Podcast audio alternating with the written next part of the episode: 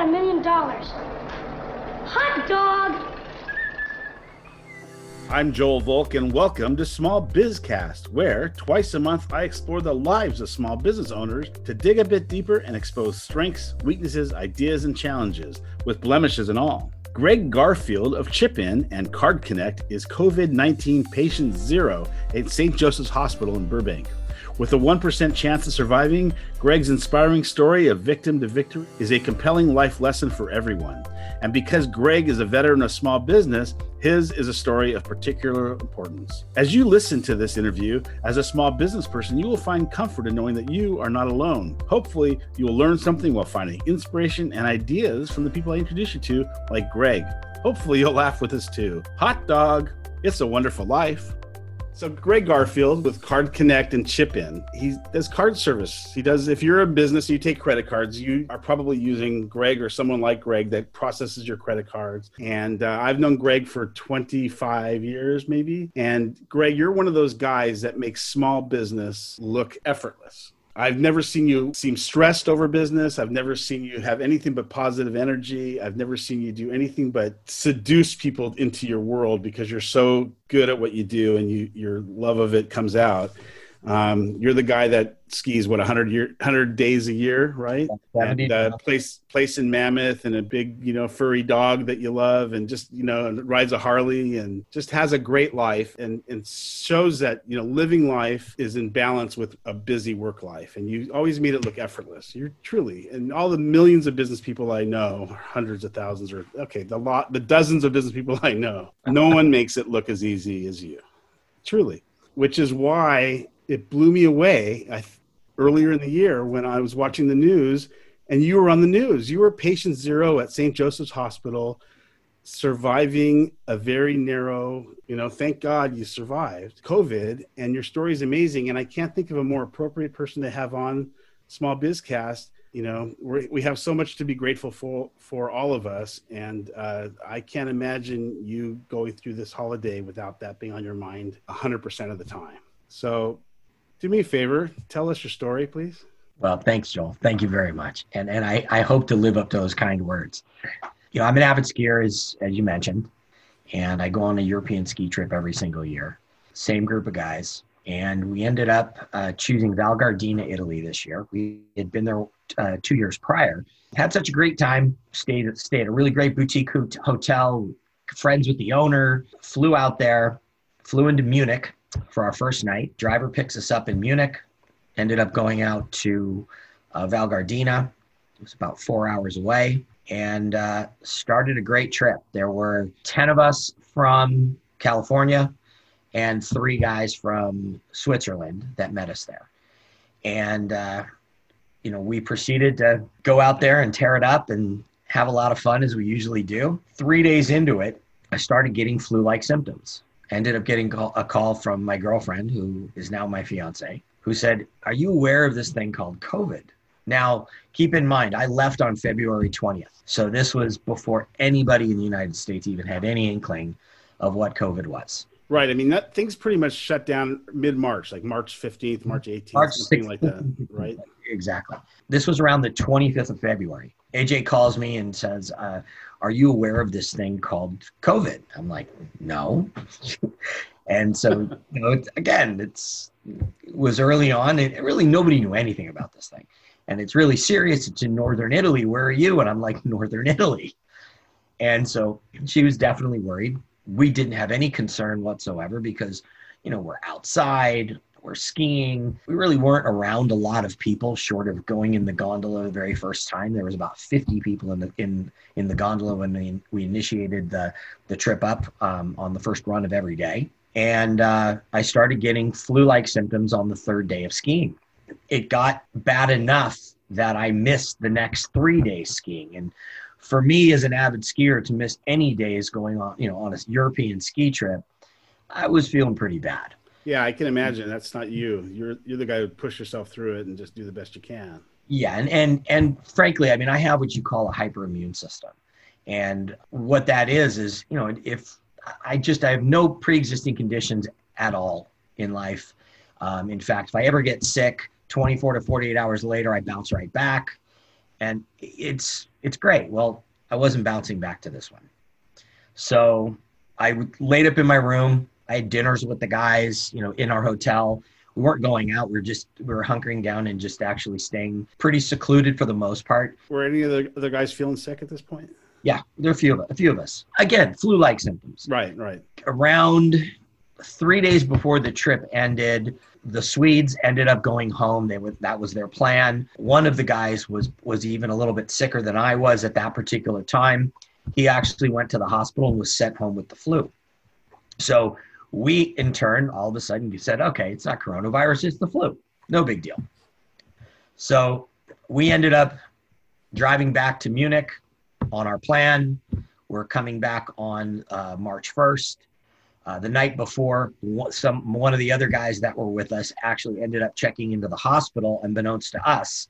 American uh, guy, one of your yeah, American guy from California, sixty-five-year-old guy, uh, was definitely a little health compromised. Um, wasn't as healthy as as myself and and the other guys that were on the trip. He ended up missing the flight. So we got up that morning. I ended up. I, I was informed, obviously, when our our drivers came to pick us up, take us to the airport, that he was missing the flight, and he checked into the hospital with pneumonia. So by the time we got on the plane, and there were again the airports were open. There wasn't anybody looking at anything right COVID related or anything like the, that. The panic hadn't set in yet. People hadn't.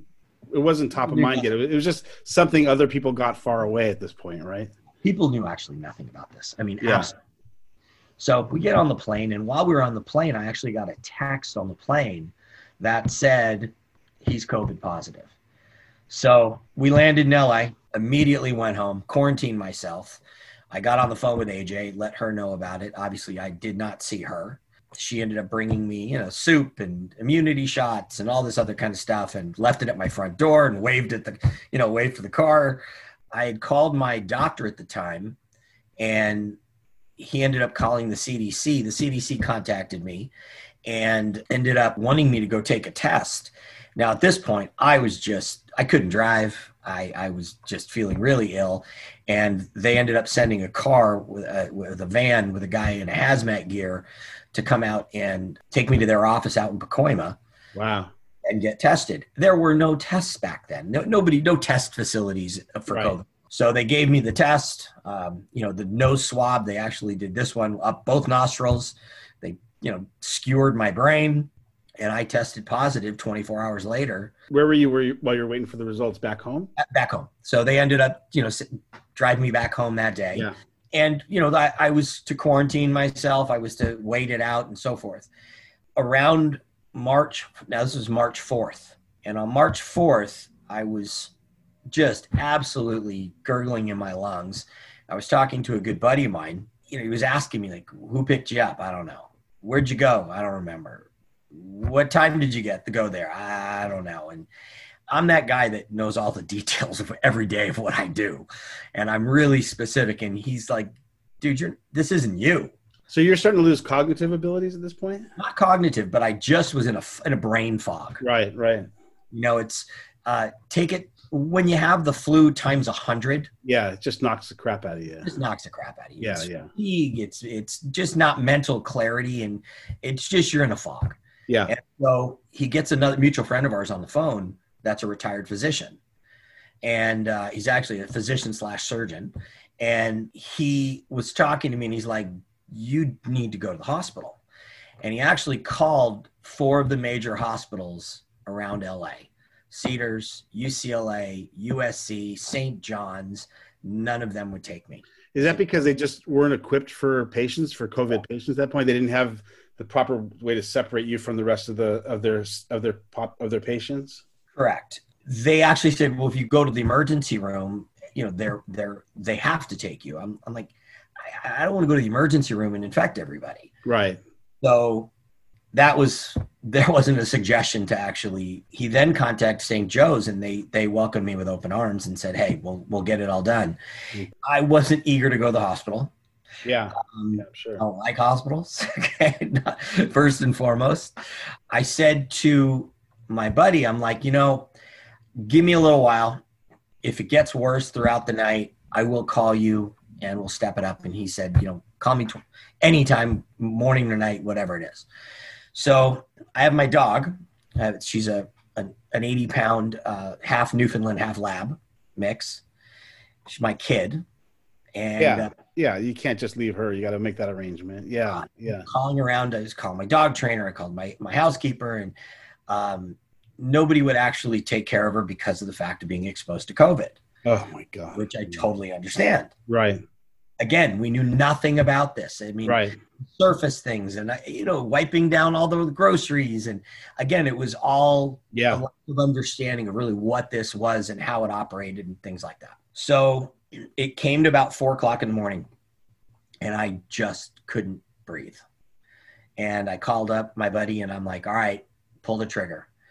And um, my dog's crate trained, so I actually put her. Uh, uh, I put her in her crate, and I looked at her, and I was crying when I said this to her. I'm like, "Girl, I'll get you out of here."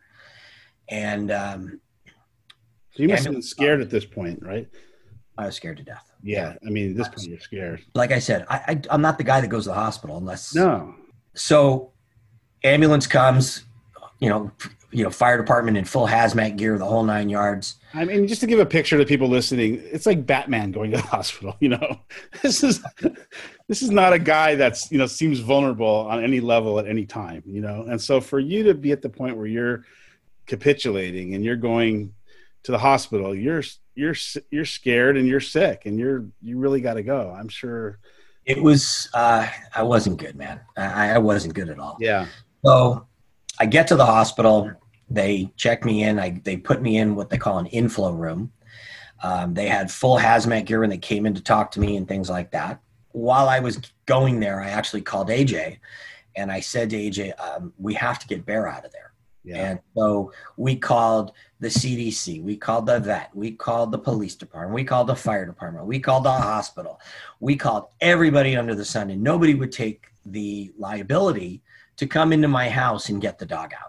So AJ turns and says, "You know what? I'm not letting Bear die. yeah. You know, I'm going to get her." And so she, the hospital ended up bringing her in the hospital, outfitting her in full hazmat gear, and spending a two hour two hours of hazmat training with her to try to you know to help her and how you get the the the, the mask off and the, the the clothes off and all that kind of stuff and not contaminate yourself and be fully protected. She comes to the house, lets herself in, goes in through my garage, goes in the house, gets her out of her crate. Now again, she looks like a minion. She, full hazmat gear, shield, mask, the whole nine Yeah. yards. Yeah. Yeah. And my girlfriend is uh, my fiance now, actually. Uh, my fiance is one of the more fit people I've ever met. In fact, she's much more fit than I am. Okay. She gets the dog out of the crate, she goes into the backyard, throw back through the garage, goes into the backyard, and hoses her off with, you know, antiviral shampoo and stuff like that. Co- ice cold hose, the whole nine. You know, it's in March at eight o'clock at, at night. Ends up rinsing her off, and then went to go back out through the garage and ended up locking herself in the backyard. Now I have 10 foot fences in my yard. Okay. So she had to scale a 10 foot fence through a tree in hazmat gear and ended up going back through the garage getting in to let the dog out. So she's Wonder Woman, which is just, you know, it's amazing. so fitting. Yeah. So glad you could laugh about this now. It's Boy. we we did, and I mean, unfortunately, when I got out of the hospital, my surveillance cameras didn't. I didn't get it in time. Oh, too bad. I couldn't get it on on film, so that's actually was was really kind of funny. So that was on March 5th. On March 7th, I was so bad that they had to ventilate me.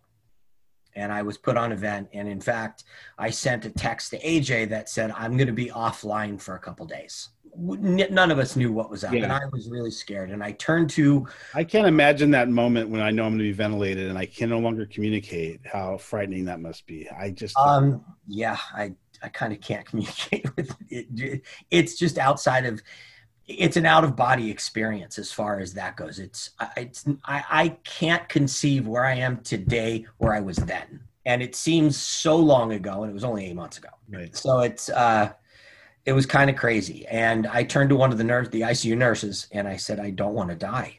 Oh my god. Yeah. was, Yeah. and she said, I won't let you die.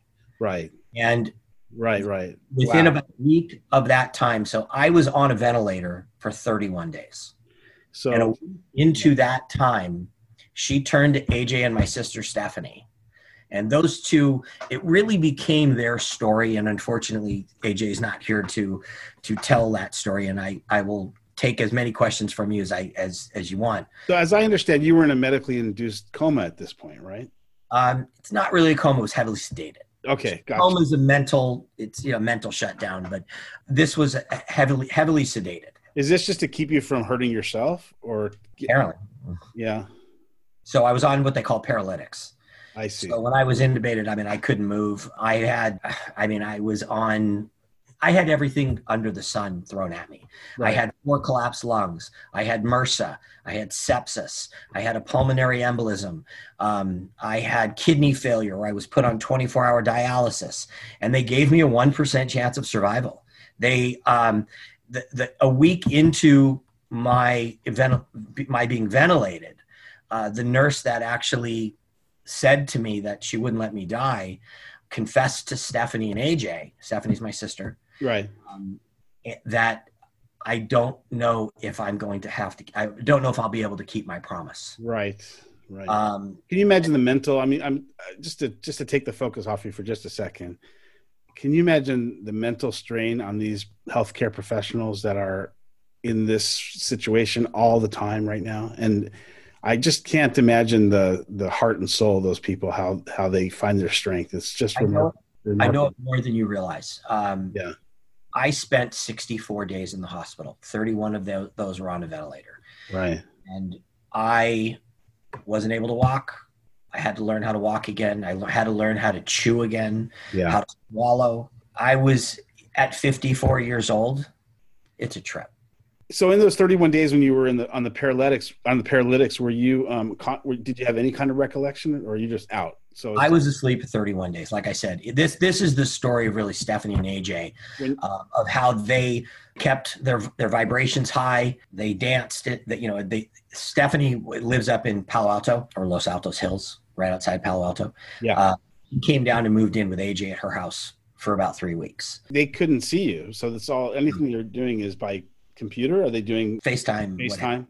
Mhm. And the and the nurse is giving you that they're they're at, they're helping you with that, correct? I mean so Well, I wasn't talking to them at all. So no, they no, right. it was they they talked to them at least two to three times a day they actually gave updates three to four times a day to what i call my village Yeah. um, which were a few hundred people that turned into quite a few thousand people which is pretty amazing Which is a testament to you, of course. That well thank you um, I mean, it just is. I mean, you build the, you know, you you build the community that you you create, and so obviously that's because of you and your your positivity. So well, because of you and everybody else that that was behind me i didn't fail and i couldn't fail yeah, and that was a mindset that I have. And it's uh, goes deep as far as in my heart, and it's uh, I thank you and everybody for the love and support that you guys all gave to me that gave me the strength to survive. And given a one percent chance of survival, it's really kind of interesting. Um, they say twelve percent of people go into the ICU. Of that twelve percent, one percent is critical, and of that one percent, I'm the one percent that survived. wow, And a lot of people out there that said, I, you know, I really don't know anybody like you that, uh, you know, that's that's been through that. The reason why is unfortunately those people, 99 out of 100, are not here to to to to say what they, you know, to speak. They're passed away, yeah, and um, I lost 50 pounds when I was up when I was in uh, for that 64 days. I went in at 197. I walked out at 147 yeah, and that's all muscle. I'm sure that you lost. a lot of that. And uh, you know, I'm up to about 180 now. I was gonna say you didn't have any body fat to speak of anyway. I was a little bit thick at that point. It's like there's we had we had a little bit of a little bit of girth on there for Yeah, just but not not a whole lot. And and so, so yeah, much. yeah, not so much. yeah, But I walked out of there. If anybody wants to see and Google my name and uh, wants to see all the videos and the t- and the shows that I've done, it's I was on Ellen Extra, the Today Show, People Magazine, uh, People TV. Th- they, there was an array of stuff. Um, I'll have it on the show notes. Now, I want to just point out that next time you, you got to, when you make that list on anybody else interview, you got to add the small bizcast if you don't mind. Absolutely. Okay, come on.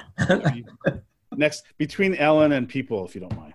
Uh, hey, 100%. we'll get we'll get it in there, man. If you don't mind. I mean, you know, this is about me after all. there you go. Absolutely. It just was um it was just a really interesting experience and and walking out of the hospital I can't say enough about the team that took care of me. There were 186 people that touched me in the hospital that worked on me. I know you're going back for you'll tell this as you tell your story, but you've had multiple surgeries since coming out because of the lingering effects of the disease and how it's affected you. Are, is it the same team, team of people that you're going to, or is it a completely different place? So the hospital that I was in is St. Joe's, and again, right. I owe my life to them. And I'm very close to all of my doctors. Some of the nurses that um, I still stay in touch with them, and uh, you know, where we text every once in a while, and and uh, you know, obviously talk, and um, they're family to me. They're part of my village. In fact, I actually, uh, I, I'm that guy that I, I find it very difficult to take. I had to learn a little bit of a little humbling of myself to actually enjoy getting from them um, and the gift of life is the ultimate gift of all. Um, and I, I tried to give back as much as possible. Um, my my village put together a fund, and we fed every floor that I was on, and everybody that touched me, literally eighty people at a time, five different times, and fed you know meals to them and i actually had donated from a company called cherokee uh, it's a girlfriend of mine uh, her brother owns cherokee uh, that's the scrub company. Yeah. donated over 222 scrubs. Yeah. Uh, nice. For every one of the people that even came close to me. Yeah. Uh, it nice. says embroidered, it says Greg's Village on the sleeve, which is um, so you know we gave back as much as as much as humanly possible to these guys and i owe i owe the world to them my what had happened prior to the, surviving we're going to take a short break and be right back Small Bizcast is proud to support Fit for the Cause. Fit for the Cause is the leading organization in fitness for low income and special needs communities. Founded in response to the national health crises, Fit for the Cause has used licensed and COVID conscious trainers to keep their members active even during the pandemic. Offering physical training, nutrition, and a variety of classes, members benefit from the same resources given to Special Olympic athletes. So stay active now by going to www fitforthecause.org. That's fit, the numeral four, thecause.org. You may remember Janice Miller of the Miller Haga Law Group from our episode Saving Nigel in season one. Miller Haga supports businesses of all sizes, from large to small. No matter what phase you're in, from startup to wind down, the Miller Haga Law Group acts as your innovative general counsel. Their experienced team of lawyers will help keep the gears of your business turning. So if you want to minimize your liability while maximizing your profits with competent and efficient counsel, contact millerhaga.com for more information. That's millerhaga, H A G A.com. Document technology continues to be a challenge for businesses as they go back and forth from working remotely to working in house. One of the challenges facing management is that documents need to be shared, they also need to be secured. There's privacy issues, there's access issues. Those are the types of things that keep people up at night. Mercury Document Imaging has been solving problems like these since 1982. We are in the unique position to leverage our years of experience with our tremendous resources to solve this and other similar problems. We do it economically, more importantly, we do it efficiently. So, if you have issues that you'd like us to help with, please call 818 782 1221 or go to mercurydoc.com, M E R C U R Y D O C.com. We are back with Greg Garfield of Chip In and Card Connect. And more importantly, he's patient zero, COVID 19. And his story is compelling. My hands were, my hands and a couple of my toes were compromised, my fingers and I was put on what they call pressors. And what it was what it was forcing was my blood to my vital organs because my blood pressure would crash four different times and they almost lost me four different times. Right. And the pressors actually compromised the blood flow to my fingers and to my toes. Is that a physical uh, thing, the pressor? It's a it's a it's a drug. It's a drug. Okay, got it. Drug. It's called Levophed, and they were more interested in in having me survive than my extremities. Right. So unfortunately, um, well, fortunately, I survived. Unfortunately, I lost half of my fingers on my left hand and Yeah. all of the fingers on my right hand, which is in this is under the reconstructive phase still. right. Right. So the reconstructive process is happening on my hand, uh, on my right hand, where I think I have another two minimum of two surgeries before I, I can get fit for a prosthetic. And then I'll send you the prosthetic video, or I think I might have already, the prosthetic video of what I have, which is full Terminator. I was gonna say, if it's yours, it's gonna be titanium. It's gonna have tools. Oh, it's it. um, it's Make about noises, it's about the numbers. it's absolutely amazing. Is it? Is there like a? Can you switch different type of things? You can put like your steep pole on one, and the. No, not at all. But I can. I, I have full dexterity. They're individual fingers. Will you be able to spin a web like Spider Man? Or We'll get there. we'll get there. Okay. All right. We'll get there. We'll figure that out. I mean, you know, it's you. We're, we're, gonna we're gonna take care of business. I mean, it's actually I'm I'm leaving. Well, I have I've got my pins coming out on my right hand on December eighth, which is a week from tomorrow. Right. There's one in my thumb and there's two in my knuckles on my hand.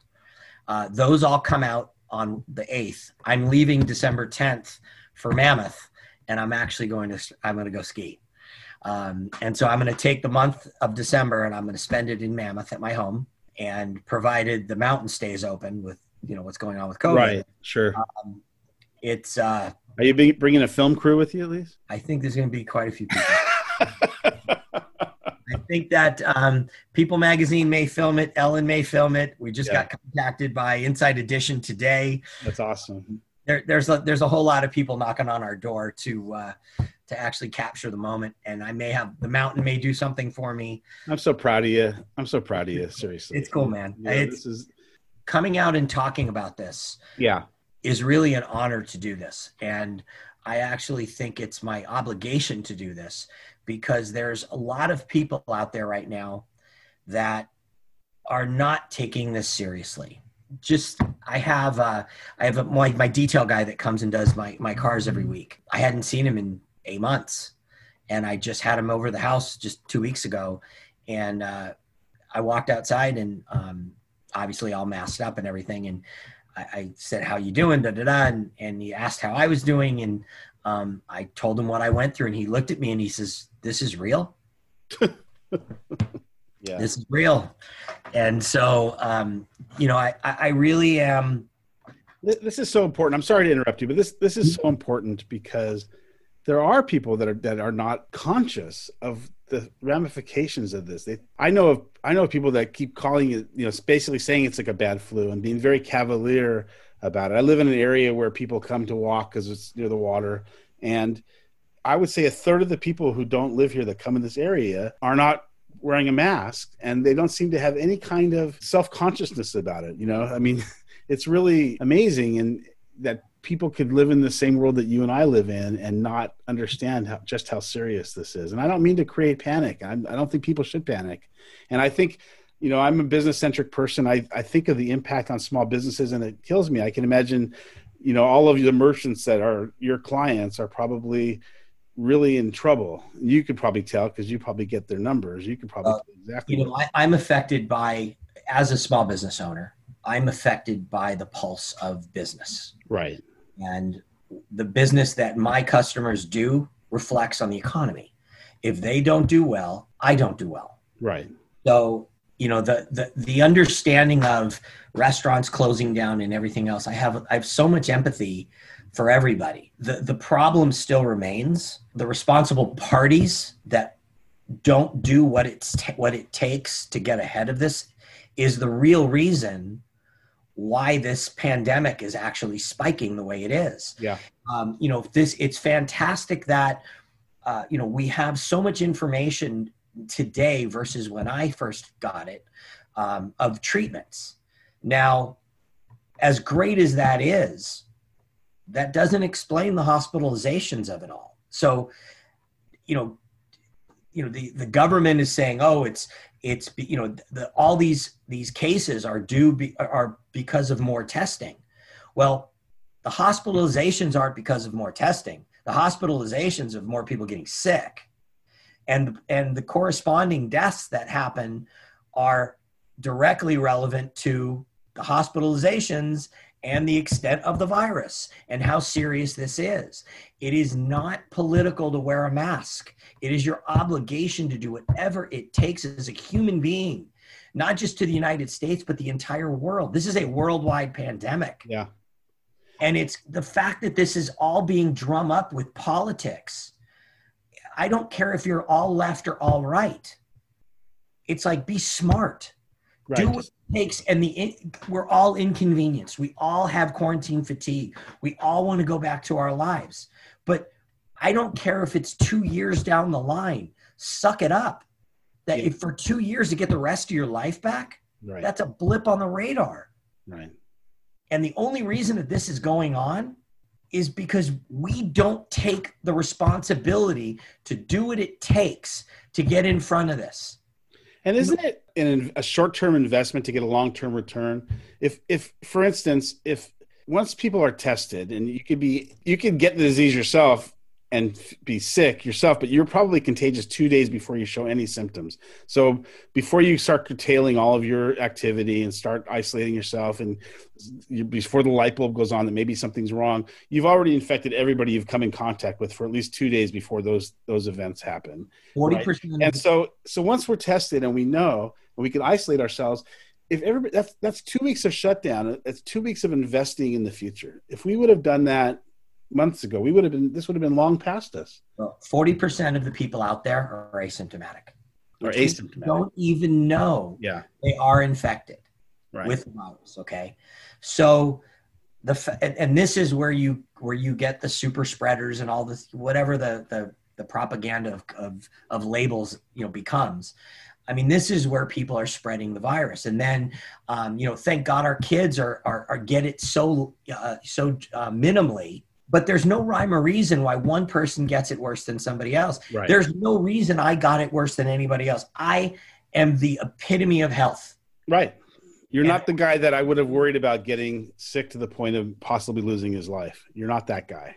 I'm not that guy. Yeah. And I and but I am that guy. it happened. Yeah, right. That's the part that's right. so crazy. Right, right. So the concept is that um, you know, given the one percent survival rate, of the 1% that gets it critically, it's kind of, I've taken it upon myself to kind of, to kind of just spread the word of wake up and, and, and see what, what I went through and, and, yeah. and see those pictures and see what I went through in the hospital. And, and, you know, I, again, I shouldn't be here, man. Right. I mean, I'm no, happy I am. Thank God. Yeah. So uh, what's, what's the future for you? what's the future for you in terms? I know you're going to get married. That's good. Do we have a date yet on that, by the way? Not getting married. I'm actually engaged for life. I think of it as the Goldie concept of living. Uh, we are definitely life partners. We are are again. She has been by my side again through thick and thin, and it's as thin as I want to get um, in this situation in this lifetime. Uh, but we uh, we're we're an amazing pair, and um, yeah, I, I, couldn't I couldn't do it with anybody else. Yeah. Yeah, that's great. What what's the future for you in terms of how you're going to spend your career? Are you going to you to stay with your business? Are you going to Yep. Yep. So I will always stay with my business. I mean, you know, it's once in the bank card business, always in the bank card business. we don't know how to do anything else. Um, but at the same time, I, I may do some talks. Um, I may, you know, I started a, a secondary division of my company called Chip In. Right. Tell us uh, about that. I know that that has been birthed from this experience, correct? Uh, no, actually, it kind of is going to be blossoming from this experience. Okay. Uh, you know, being a big skier, uh, I actually been very fortunate that um, one of my largest clients, um, and I'm incredibly passionate about this, is Mammoth Mountain Ski Area. I've been a homeowner up there for shy of 20 years. And uh, eight years ago, I was fortunate enough to take on the mountain uh, and quite a few uh, businesses in the community. Uh-huh.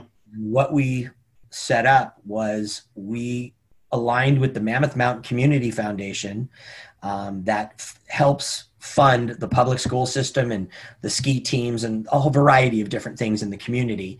And we negotiated an opportunity that 100% of the money that we donated uh, goes to the public school system in Mammoth to be to make a difference in that community.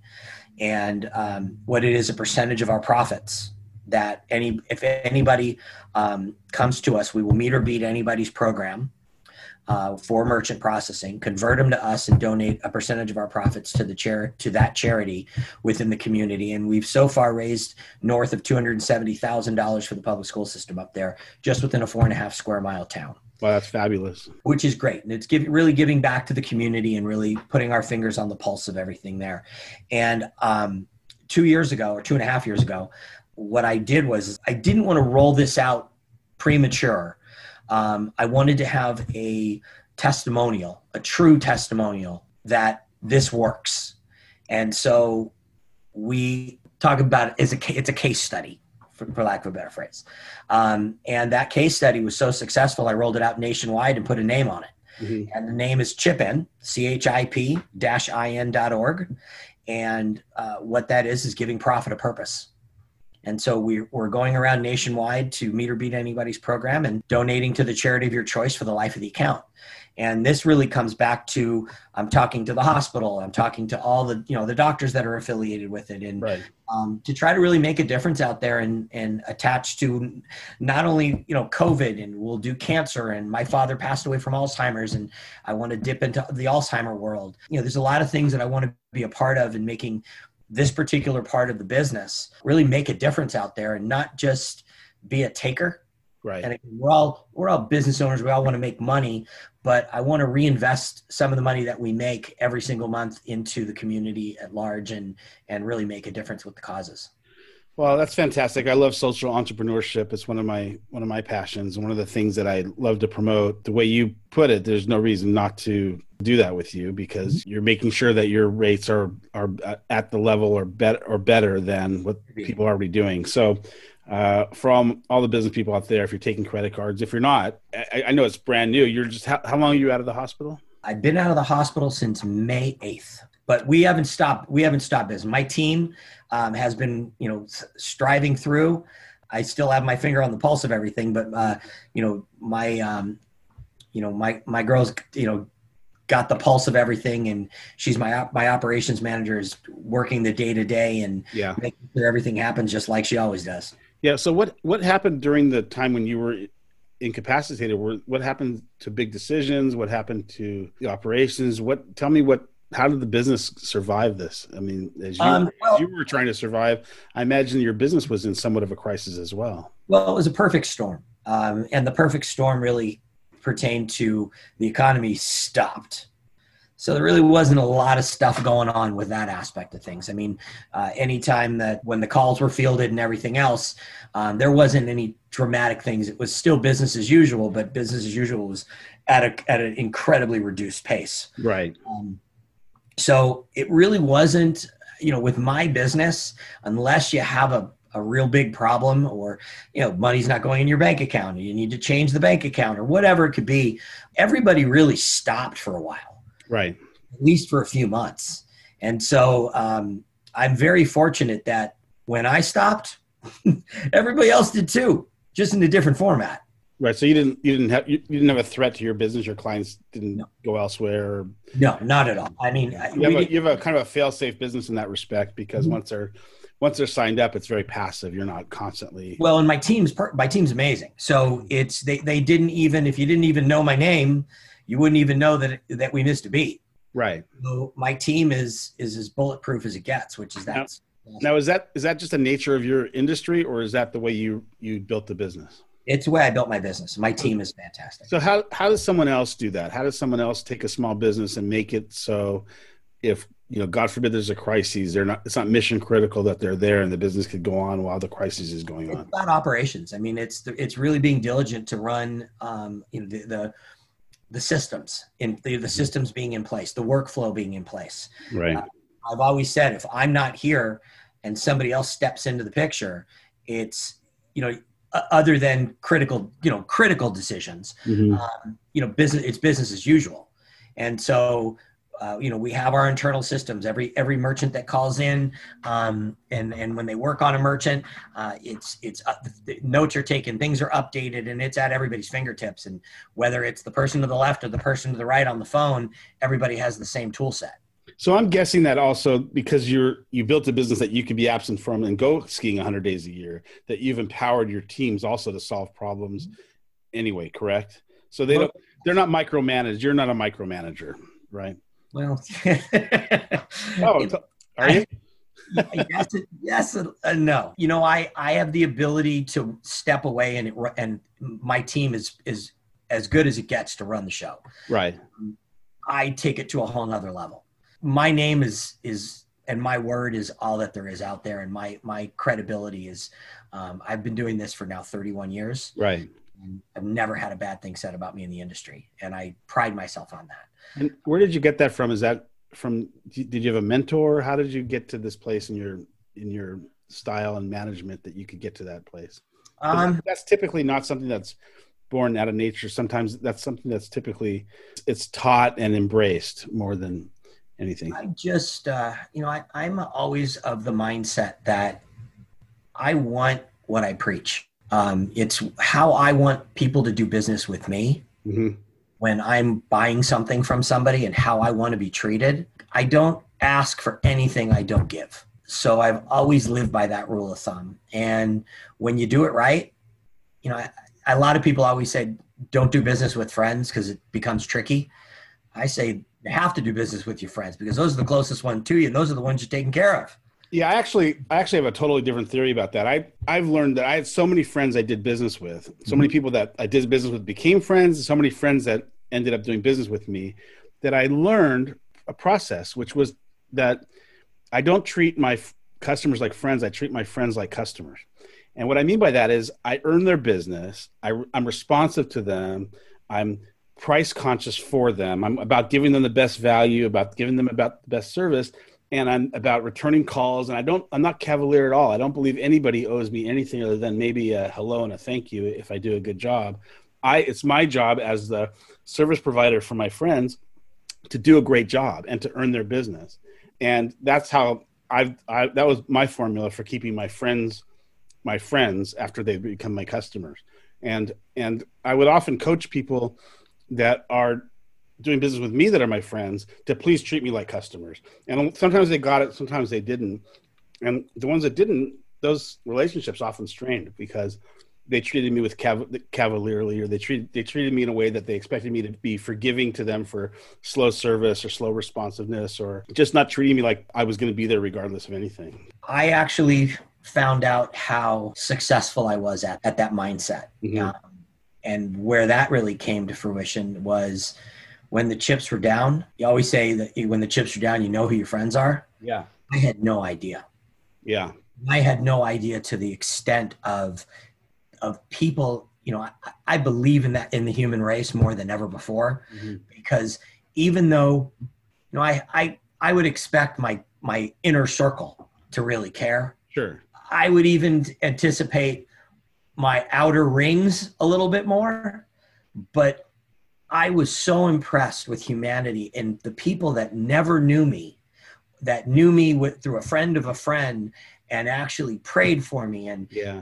and the, the the letters I've gotten and the and the emails and the text messages, I mean, it went it went viral, and I mean in the thousands, tens of thousands of people, and it was it was so heartfelt, and that became a testimonial to how successful I was in life, not just in business. Right.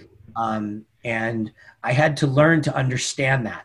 Um, I was, that was my biggest learning experience from this whole thing.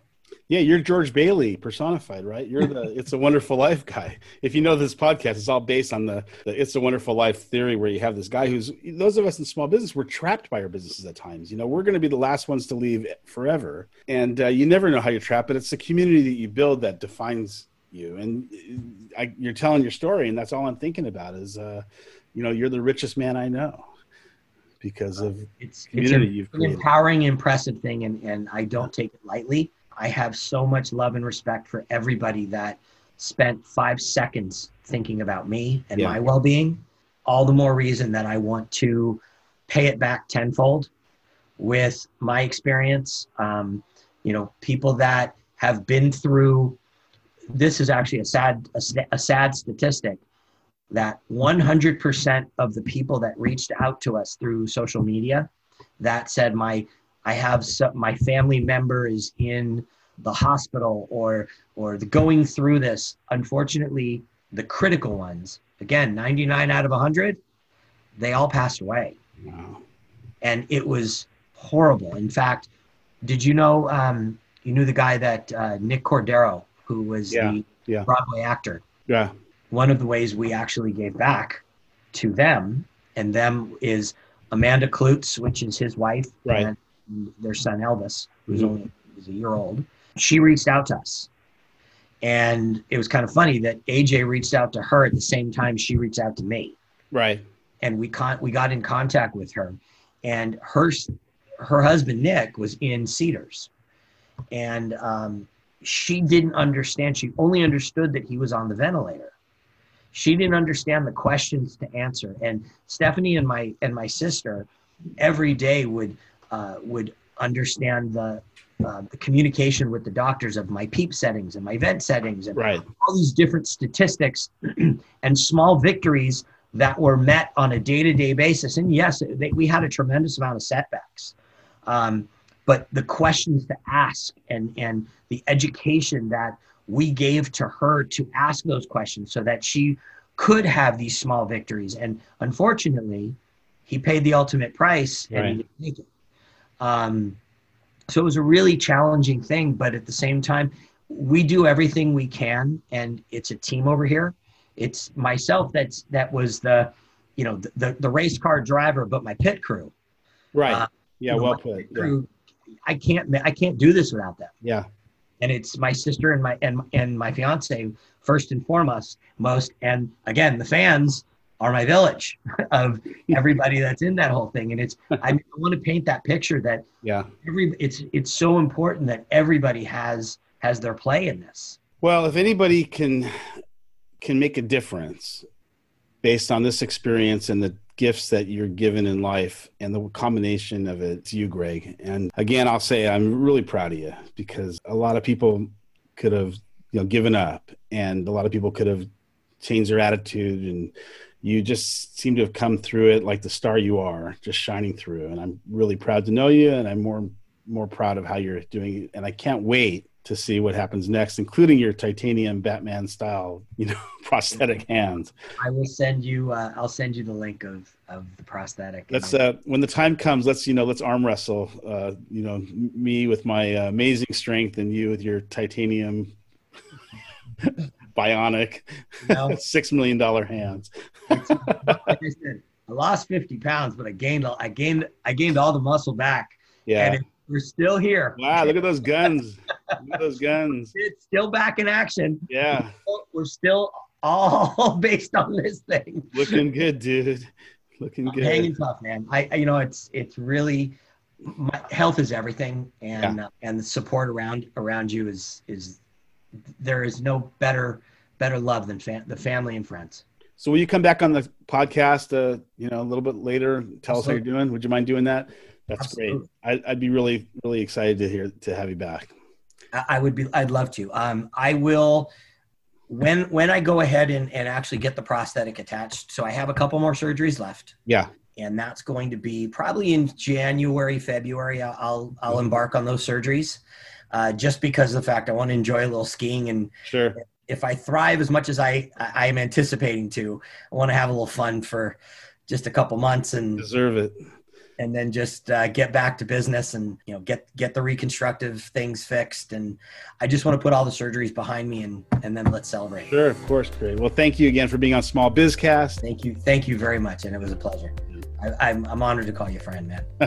Take care Greg, I want to thank you again for being on the show. I want everybody to know they can get a hold of Greg. Go to his website, greggarfield.com. And Greg Garfield has three G's in the middle. It's G R E G G G, rfield.com.